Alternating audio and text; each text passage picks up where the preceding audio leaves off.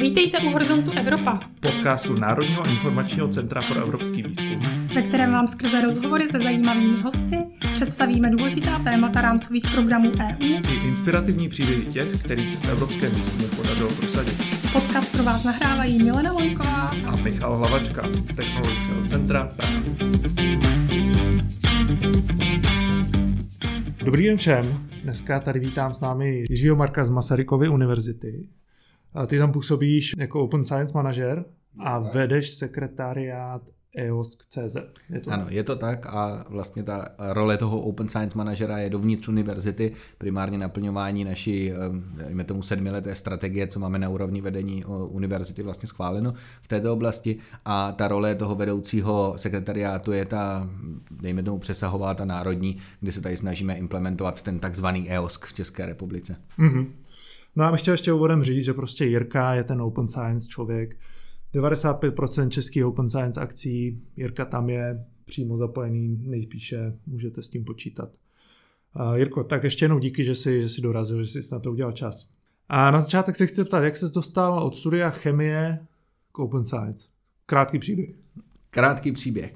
Tak ono je to ještě trochu složitější, uh, protože tam nebylo jenom studio chemie teda, ale bylo tam studio ještě IT práva, kde jsem se poprvé dostal eh, do kontaktu s Creative Commons a byl tam školitel můj Matěj Miška, který říkal, jo, no tak on je vlastně tak trochu na půl vědec, že jo, tak to Open Access, Creative Commons, to by ho mohlo zajímat, no a tak se asi datuje ten příběh a kdybych byl, kdybych byl ještě jako ty počátky tady toho celého, jak jsem se dostal vůbec, jako proč jsem se zajímal o Creative Commons, tak eh, já jsem v roce 2010 začal dělat průvodce cestovního ruchu a tehdy byla v Brně konference na kreativní Brno a mně se to strašně líbilo. To bylo vlastně podpora kreativních průmyslů a, a rozvoj toho celého umělcu. No a když jsem se začal dívat po bakalářce vlastně na právech, tak jsem si říkal, No, co je třeba kreativního v právu? A tehdy jsem se tak jako dostal k tomu Creative Commons. Takže to je takový jako počátek toho celého. A právě ono se pak spoje tím, že člověk ví, co, eh, jak se drží zkumavka nebo co se dá dělat v reaktoru a tak dále, tak ono to docela dost pomáhá potom si představit, co ti vědečtí pracovníci a věci mohou dělat eh, třeba s těmi daty v rámci Open Science. Jasně. My se budeme bavit o konkrétních tématech eh, v rámci Open Science. Eh, ale říkal jsem si, že na začátek bychom si mohli dělat takové podhoubí, jak ty bys eh, ve zkratce shrnul, co to vůbec open science je a hlavně k čemu to je? Dobrá otázka. Tak určitě je to eh, já mám strašně rád, eh, tady ty, dvě, ty dva obory tak nějak eh, pro mě, ve mně probudili, eh, bych řekl tak, lásku k rozvoji informační společnosti, takže nějakým způsobem je to přenos informací, přenos znalostí. Když se mluví o transferu technologií, tak dejme tomu, když to řekneme šířeji, transfer, transfer znalostí, No a ono to je spojeno právě, proč to říkám s tím průvodcováním, protože tam jsme často museli udělat nějakým způsobem přenos pro cizince, prostě zase jít do, do kontextu, který ten cizinec pochopí, hmm. tak jsme museli, museli to vlastně zasadit eh, v rámci toho Brna, třeba když jsem prováděl. No. Takže eh, já si dám takovou jako zkratku, že když chceme se, eh, když tím cílem těch open iniciativ není něco jako otevřít a takzvaně plácnout na web, ale je něco opakovaně použít, takzvaný ten reuse, ono se to tam v právním světě třeba pojí se směrnicí o opakovaném užití informací veřejného sektoru a tak dále. Takže když chcete udělat co nejvěč, nejvíce efektivní reuse, tak musíte de facto dobře to, co chcete opakovaně použít, tak uh, musíte nějakým způsobem dobře popsat a musíte to jakoby někoho naučit o tom, co jste dělal, aby on to dokázal pochopit jako ta třetí osoba. No, no a to si myslím, že je sada takových jako principů, kterým se snažíte maximalizovat ten reuse v rámci té vědy, což nám umožňují, umožňují ty IT technologie, co dnes máme, tedy, že můžeme kopírovat de facto jedním klikem x kopií, nebo že se data mohou přesouvat přes celou planetu a tak dále, tak my se de facto snažíme adaptovat vědu na 21. století. Takže to mně tak přijde, jako že to jsou ty principy open science a samozřejmě pak jsou tam ta transparentnost, je tam o tom, že se může s mnohem širším okruhem to diskutovat, eh, získávat ten feedback, ale tady to jádro, tu esenci v tom vidím, eh, vidím takto. No a ta druhá část otázky to bylo, eh, k čemu nám to je. No, samozřejmě ono se to vyvíjí, vyvíjí se ten svět jako celkově a to, co bylo otevřené v 17. století, když jsme měli ty první časopisy, tak v dnešním pohledu už to vypadá spíš jako archaický jako styl publikování nebo nějakým způsobem přístup k celému tomu sdílení těch znalostí. Takže de facto je to nějaká adaptace prostě na aktuální, aktuální potřeby. No a vědeckým pracovníkům, kdybych měl být konkrétní, tak třeba data management plány, tam nejde o ten plán, o ten papír, když to tak řeknu, ale jde tam o ten proces, že se naučíme třeba ještě více využívat právě eh, tady těch všech možností, co dnes máme k tomu, abychom mohli třeba získat mnohem větší vhled do té vědy, mohli bychom třeba v oblasti citizen science využít v environmentálním eh, eh, vlastně vzdělávání a výzkumu třeba občany jako takové senzory a tak dále. Takže je snaha prostě maximalizovat dopad těch technologií, co máme kolem nás, na to, aby nám to pomohlo se posunout ve vědě. Já teda se zabývám Open Science v rámci pravidel Horizontu Evropa.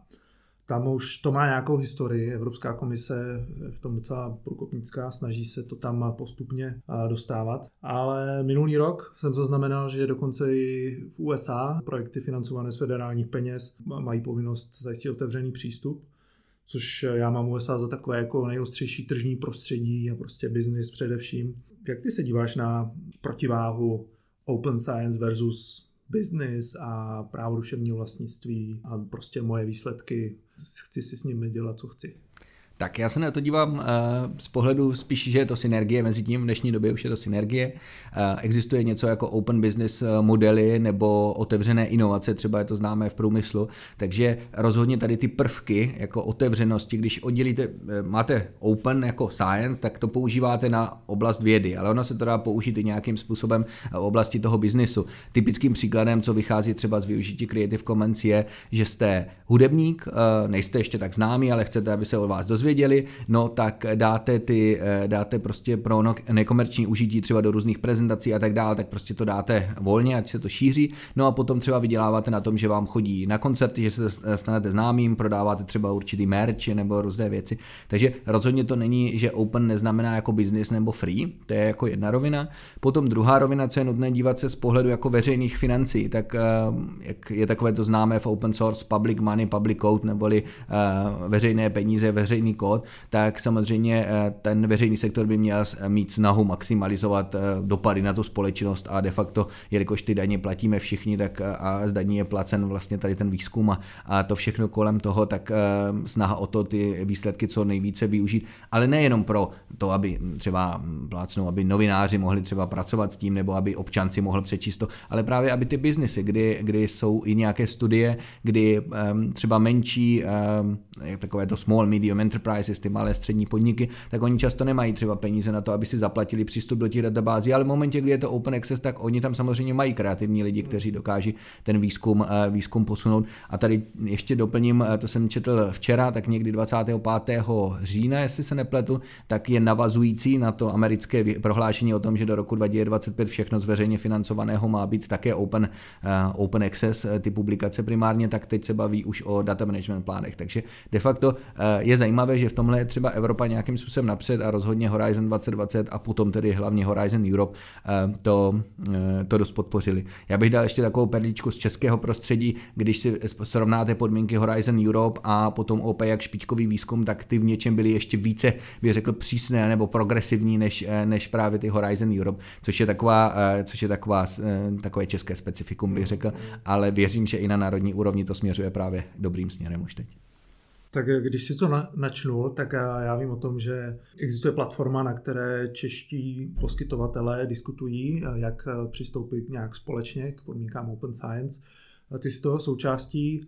Na jaké je to cestě? Jaký je aktuální stav a jak to vidíš do budoucna? Myslím si, že bylo moc hezké, když byla teď výroční konference Charma, kde tam bylo mm, téma snižování administrativy ve vědeckém prostoru obecně a v tom panelu byl pan eh, předseda Gačorut Baldrian, který eh, mluvil o tom, ano, musíme se postupně jako bavit a dával jako příklad, kde se to už začíná vlastně dařit a dával právě to, ta, tu sekci Open Science. Mm což eh, de facto z pohledu jako i toho administrativního dává velký smysl, protože kdyby se i projektoví manažeři, i podpora od Open Science na různých univerzitách, tedy kdybych to vzal na nás, tak moje role jako Open Science manažera Masarykovy univerzity a potom i ti vědci, tak se nemusí učit desetkrát uh, různé podmínky, které jsou v Horizonu je to takhle, v národních programech je to takto a ještě desetkrát jinak, protože máme deset národních projektu, takže nebo programu. Takže eh, já si myslím, že to jako na dobré cestě, rozhodně tam panuje aspoň na některými těmi aspekty, aspekty zhoda a e, minimálně, když teď máme výraznou podporu vlastně na národní úrovni v oblasti zprávy výzkumných dat skrze ten EOSK, tak tam si myslím, že e, v oblasti těch data management plánu a de facto toho, aby to opravdu něco k těm věcům jako bylo, aby to nebylo jenom, aby se překonalo takové to, že je to jenom pouze nějaká administrativa navíc, tak si myslím, že směřujeme dobrým, dobrým směrem. Bude nám to ještě chvilku trvat, ale třeba v kolem toho roku 2025 jako jsem poměrně pozitivní, že by ty podmínky mohly být, co to půjde sladěny. Lidi určitě znají ty základní open science požadavky nebo postupy, to znamená, že mají zajistit otevřený přístup k publikacím recenzovaným třeba, nebo otevřený přístup k výzkumným datům, třeba, že mají mít eh, plán eh, zprávy výzkumných dat. Horizontu Evropa, když tohle člověk jako nemá dobře zpracované v tom projektovém návrhu, tak mu jdou body dolů. Ale je tam ještě skupina dalších součástí otevřené vědy, které takhle nefungují, nejsou povinné a naopak člověk může získat bonusové body za to, když je tam má, byť nemůže nic ztratit, když je tam nemá co třeba tam eh, pod to spadá a jestli máš nějaké praktické příklady z, z projektů, které znáš. Tak praktické příklady, jedna z věcí, co se hodně diskutuje, nějaký aplikační potenciál, dopad na společnost a tak dále, což je typická oblast třeba, která se dá spojit s eh, pojmem citizen science a potom pojmy jako co-creation, jako spoluvytváření nebo co-assessment, spoluvyhodnocení a tak dále. Takže eh, to je, to je věc, kterou si myslím, že se bude čím dál tím více objevovat a zase je ale nutné nutné říct, že ne všechny projekty eh, to musí použít, nebo mohou tohle použít. Takže tam je dobře, že je to rozdělení na povinné a nepovinné, když řekneme, že data prakticky asi budou mít všichni, nebo minimálně se dá vyjádřit, proč je nemají. A je to o tom, že se nad tím ten vědecký tým třeba zamyslí, že jestli tam náhodou něco, je to nová, prostě, prostě nové téma, tak jestli tam něco hm, třeba nezapomněli, nebo že by jim to mohlo nějak pomoct. V těch publikacích to je standardní pra, eh, jako practice neboli, eh, neboli eh, standardní eh, věc, co se děje ve vědeckých proces, projektech a jako výstup toho celého. No ale v těch dalších, těch nepovinných už to tak třeba standardní být nemusí. No.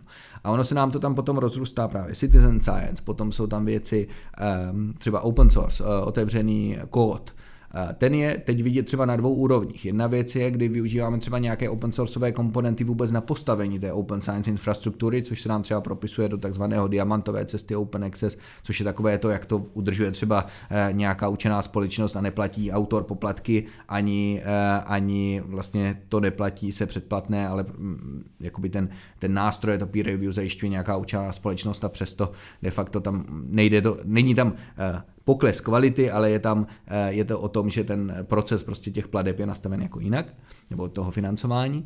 No a další věc je, že potom se dostáváme k tomu, že některé výzkumné nástroje jsou v open source, což znamená, že stejně tak, jak můžete třeba mít databázi pavouku a můžete být celosvětově známý, protože pečujete o tuto databázi pavouku, tak můžete být celosvětově známý, když máte třeba na nějaký bioimaging eh, nástroj, ten je v open source, díky tomu to používá de facto celá vědecká komunita v tom vašem oboru a vy jste třeba na to napsal ten jeden článek a teď jste to tam popsal a oni se na vás všichni jako odkazují. To vždycky já dávám, eh, dávám příklad, vlastně, co jsme se bavili s ředitelem ředitelem CETECu v Brně, Pavlem Tomančákem, tak on přesně tady v této oblasti, eh, když jsme se bavili, tak on říkal, ano, open source, tady máme nástroj na bioimaging a je to, určitě mě to pomohlo nějakým způsobem tady to eh, šíření v otevřených přístupech a otevřených principech eh, v rámci mé kariéry. Takže to jsou třeba věci, co se dá, co se dá najít. Mezi další Existují něco jako otevřené výukové zdroje, eh, existuje něco jako open peer review eh, a tak dále. Eh, já vždycky s oblibou říkám, že jelikož to není nikdy taxativní, ale spíše je to demonstrativní výčet těch principů, tak de facto, co si obhájíte, že je open science princip nepovinný, tak to většinou tak bude. Samozřejmě musí to mít hlavu a patu, jinak to poznají i ti hodnotitelé. A další téma, které dneska hodně rezonuje a úzce souvisí s open science, jsou predátorské časopisy.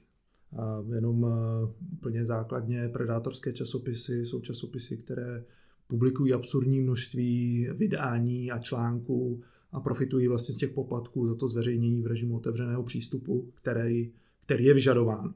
Co si o téhle problematice myslíš a jak k tomu přistupuje třeba Masaryková univerzita? Tak, je to určitě problém a je to hodně i problém určitým způsobem pr nebo že prostě je to téma, které rezonuje, minimálně v České republice to teď rezonuje hodně. Na začátku roku třeba učená společnost na to téma udělala jeden až dva právě setkání, kde se to diskutovalo v té vědecké komunitě. Ono se to mění, co znamená to predátorství. Ono je to mm, pár let zpátky bylo možné poznat, že když se někdo podíval třeba na ten ediční tým, tak bylo vidět, že to jako vůbec nejsou ty známá jména, nebo tam byly prostě přesličky v tom méně, jenom aby to působilo, že je to z nějakého zajímavého, nebo že se třeba eh, bylo jméno časopisu, které bylo změněno jenom jako o kousek a tím pádem eh, řada lidí se mohla splést, nebo ještě téma třeba predátorských konferencí, že prostě se potřebovali vypublikovat, tak jste mohli jet na Havaj a tam jste, tam jste de facto eh, měli dovolenou a přitom vám došlo potom ISBN sborník a tak jste měli jako splněno. To jsou, to jsou takové ty, jako bych řekl, devadesátky predatorských časopisů. V dnešní době rezonuje hodně něco jako special issues, řada vydavatelů toto vydává, jak jsi říkal na začátku, tak eh, jich může být je to až overpublishing a ten problém, ten reálný problém v dnešní době je, že někdy to nemusí být jako predátor. On to může být třeba velice dobrý časopis nebo středně dobrý časopis, který se třeba predátorem stane, protože to nějakým způsobem dává ekonomický jako benefit. Takže uh, pro toho vydavatele samozřejmě. Takže uh, je to poměrně jako komplexní problém, který uh, je nutné na něho primárně poukazovat. Já říkám, my teď máme nově spuštěnou službu na Masarykově univerzitě, knihovna univerzitního kampusu v rámci naší jako to, té sítě podpory Open Science, tak se tady tomuto tématu věnuje dlouhodobě. Oni o to mají, publikují nějaké články. Tak je tam služba, že se eh, vlastně zkontrolují ty formální parametry, těch mají asi nadefinovaných 10. Nicméně je nutné to eh, ještě dát do protivky, když to tak řeknu, s tím, co si myslí ta daná eh, vědecká komunita. Protože ono to vždycky to, co se tváří formálně, že je dobře, tak může být potom špatně a zase naopak, když to nevypadá, tak to může vlastně velmi rozhodovat v tom, eh, v tom vědeckém prostředí. Takže my se snažíme Eh, jednak tady tato služba jako nějakých konzultací takových základní, s tím, že vznikla u nás pracovní skupina, taková poradní bych řekl pod pod naším poradním výborem pro Open Science, eh, která se schází tady k tomuto tématu a začíná to diskutovat. Teď se bude teda scházet po druhé, takže to je, to je věc. Od roku, kdybych bral historicky, asi 2016 nebo 2017 máme um, univerzitní pozici, kterou chceme právě tady s touto eh, skupinou diskutovat a postupně, postupně ji aktualizovat prostě na ten, na ten dnešní, na tu dnešní dobu. No a budeme dělat kampaň, budeme se snažit to přirovnat k něčemu, co e, v běžném životě byste taky třeba neudělali. Já vždycky s oblibou říkám jako phishing, jo? tak někdo vám se snaží dostat vaše heslo třeba k bankovnímu účtu nebo do e-mailu, no a někdo třeba vás láká jako vědce do eh, edičního týmu. Já chápu, že na první dobrou to nemusí být to stejné, ale de facto ten princip je podobný. Že jo? Oni vám se snaží se do vás dostat do toho special issue, aby potom, a teď otázka, to nemusí být vždycky eh, pravda, někdy to může být zcela v pořádku, pořádku, ale někdy ne. Takže spíš, abychom upozornili na to, že některé tady tyto praktiky prostě jsou určitým způsobem nekalé a neměly by se, eh, neměly by se podporovat. Ono pro mě třeba, pro mě osobně, když to ještě vztáhnu na veřejnou zprávu, tak třeba, co je vlastně to jako predátorství. My se třeba ve veřejné zprávě setkáváme s tématem vendor lock-in, uzavření jako u jednoho dodavatele, tak jestli někdo postaví ten systém tak, že de facto si uzavře toho dodavatele třeba z veřejného sektoru jenom u, u sebe na dalších 10 let, tak taky to není úplně eh, jako eh, Samozřejmě pro biznis je to nej, jako to nejlepší, co může udělat, ale z pohledu zase toho veřejného sektoru to tak být nemusí. Takže ta debata je širší a eh, je nutné ji vést. Takže díky za otázku. No, je to komplikované, myslím si, že to spolu nevyřešíme, ale děkuji, že, jsi, že jsi nám to takhle uvedl, jak co se s tím aktuálně dělá, co, co si myslíš, že se s tím dá dělat. Párka už tady padlo slovo EOSC, to teda pro neznalé je European Open Science Cloud. Ty máš na starosti nějakým způsobem si součástí týmu, který má na starosti implementaci v českém prostředí. V čem to spočívá na té evropské úrovni a co je potřeba udělat na té české? Tak, eh, jak si řekl, eh, to vždycky říká eh, vlastně prezident EOSC asociace Karel Leben, že jako je to EOSC, takže European Open Science Cloud. Nebavíme se tam o Open Science jako takové, ale primárně o fair datech. Není to cloud, ale je to propojené federovaných infrastruktur a tak dále, takže on to tam vždycky tak velice hezky jako výjmenovává. Nicméně to téma rezonuje, je to určitá další, vývojová stupe, další vývojový stupeň Open Science směřování v rámci Evropské unie. Primárně teda ono existuje už něco jako Global uh, Open Science Cloud, takže ono se to dostává už samozřejmě za hranice i Evropy a řekl bych, že i v dalších částech eh, světa se tady toto téma jako řeší. Velice ve zkratce eh, pro Českou republiku, když to tak řeknu, tak to bude řešit primárně eh, to téma zprávy výzkumných dat, zprávou výzkumných dat. Eh, na té evropské úrovni je to de facto o tom, že se snaží propojit již existující systémy, často na bázi velkých výzkumných infrastruktur a, a různých dalších open science jako struktur mezinárodních a dát je do jednoho prostředí, aby se mohla vyhledávat jako data a de facto ty výstupy. Um, já si to vždycky tak laicky představuji, že pak někdy bude existovat něco jak vyhledávač, do kterého se napíšu a vždycky dávám ten příklad žáby obecné, tak kde se v Evropě všude zkoumají žáby obecné, tak díky tomu budeme vědět, kde se to všechno jako uh, studuje. A tam si můžeme potom, um, kdybych, kdybych měl trochu, jak se říká, fantazírovat, tak uh, de facto tohle může být třeba zajímavý nástroj i pro vědeckou diplomaci, hm, aspoň podle mě, kdy se bude moct zjistit, co se de facto v tom státě různě děje a bude to moct být na hm, jednom místě minimálně na základě třeba nějakého metadatového popisu. Protože ono z těch publikací, to je jako jedna věc, ale s tím, eh, kde máme různé datasety, kde třeba vznikají eh, subobory a úplné novinky, tak eh, to si myslím, že uvidíme potom až v těch datech.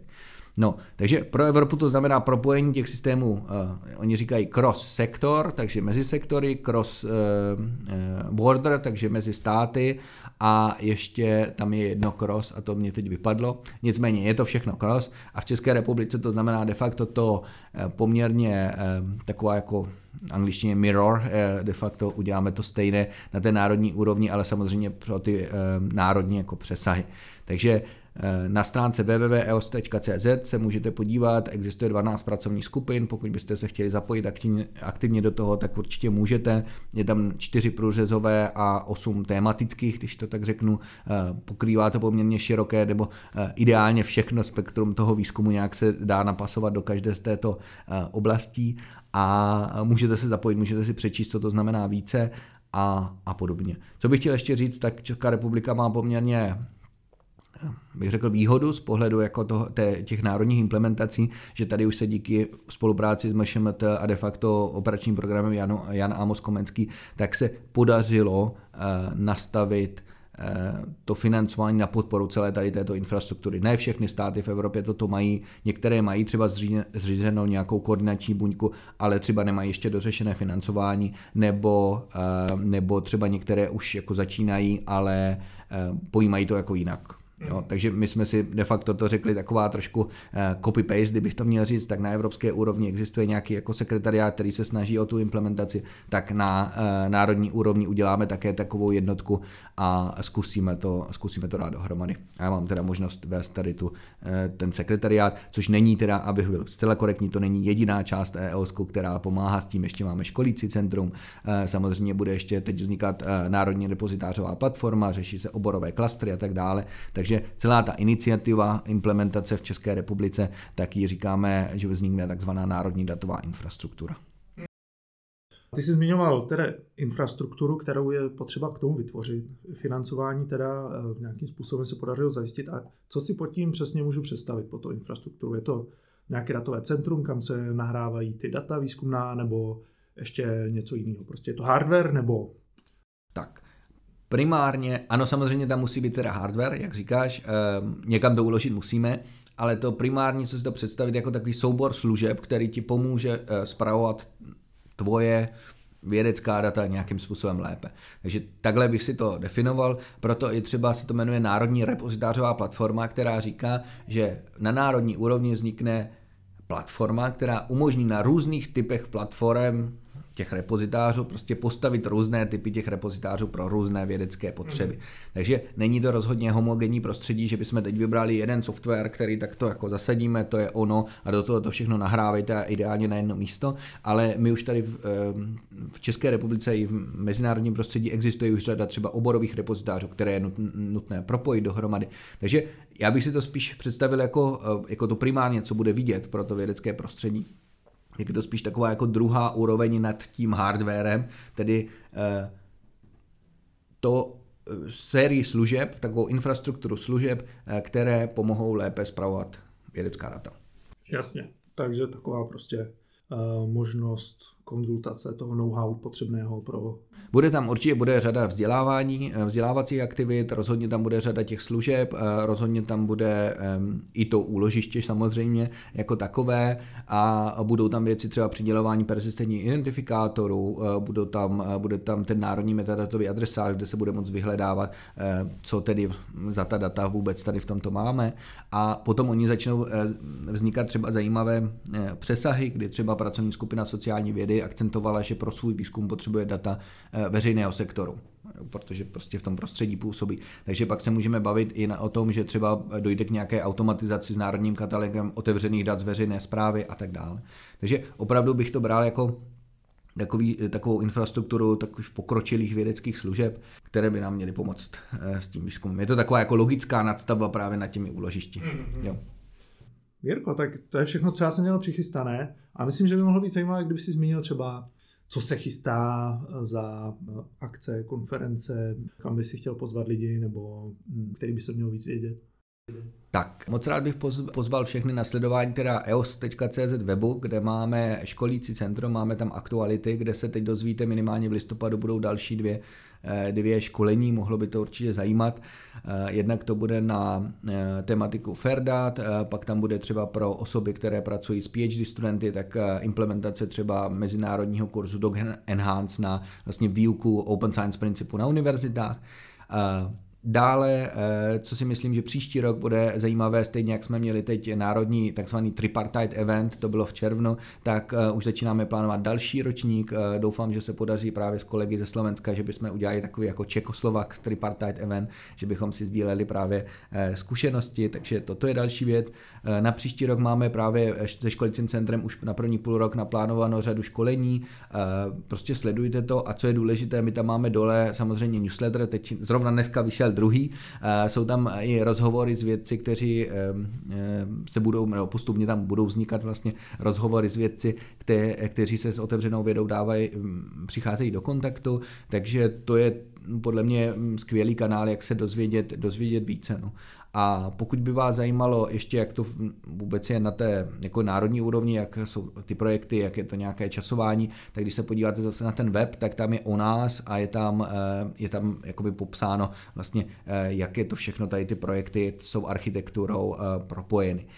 No a co je taky důležité, nebojte se určitě sdílet to i s anglickými kolegy, my jak newsletter, tak web je dvojjazyčný a budeme dělat i některá, některé další akce prostě dvojjazyčně, takže rozhodně eh, je možné, eh, nebo respektive nevynecháváme mezinárodní vědeckou komunitu, která v Česku působí tady z toho celého dění a budeme se snažit získávat feedback i spolupráci v této oblasti. Takže ta dvojjazyčnost je pro nás velmi důležitá a můžete následovat i na těch sociálních sítích, kde se snažíme také komunikovat eh, i, i v té angličtině. Jirko, díky moc eh, ještě jednou, že jsi dorazil a věřím, že eh, všechny ty zdroje, které jsi teď vyjmenoval a ty akce, které jsi zmínil, budou moc užitečné i pro naše posluchače. Já moc děkuji za pozvání, mějte se fajn a jak se říká, těšíme se na otevírání vědy. Více informací o rámcovém programu Horizont Evropa najdete na webu horizontevropa.cz a také na našem Twitteru Horizon EU potržítko Czech. A pro dnešek už je to vše. Budeme se na vás těšit u příštího dílu.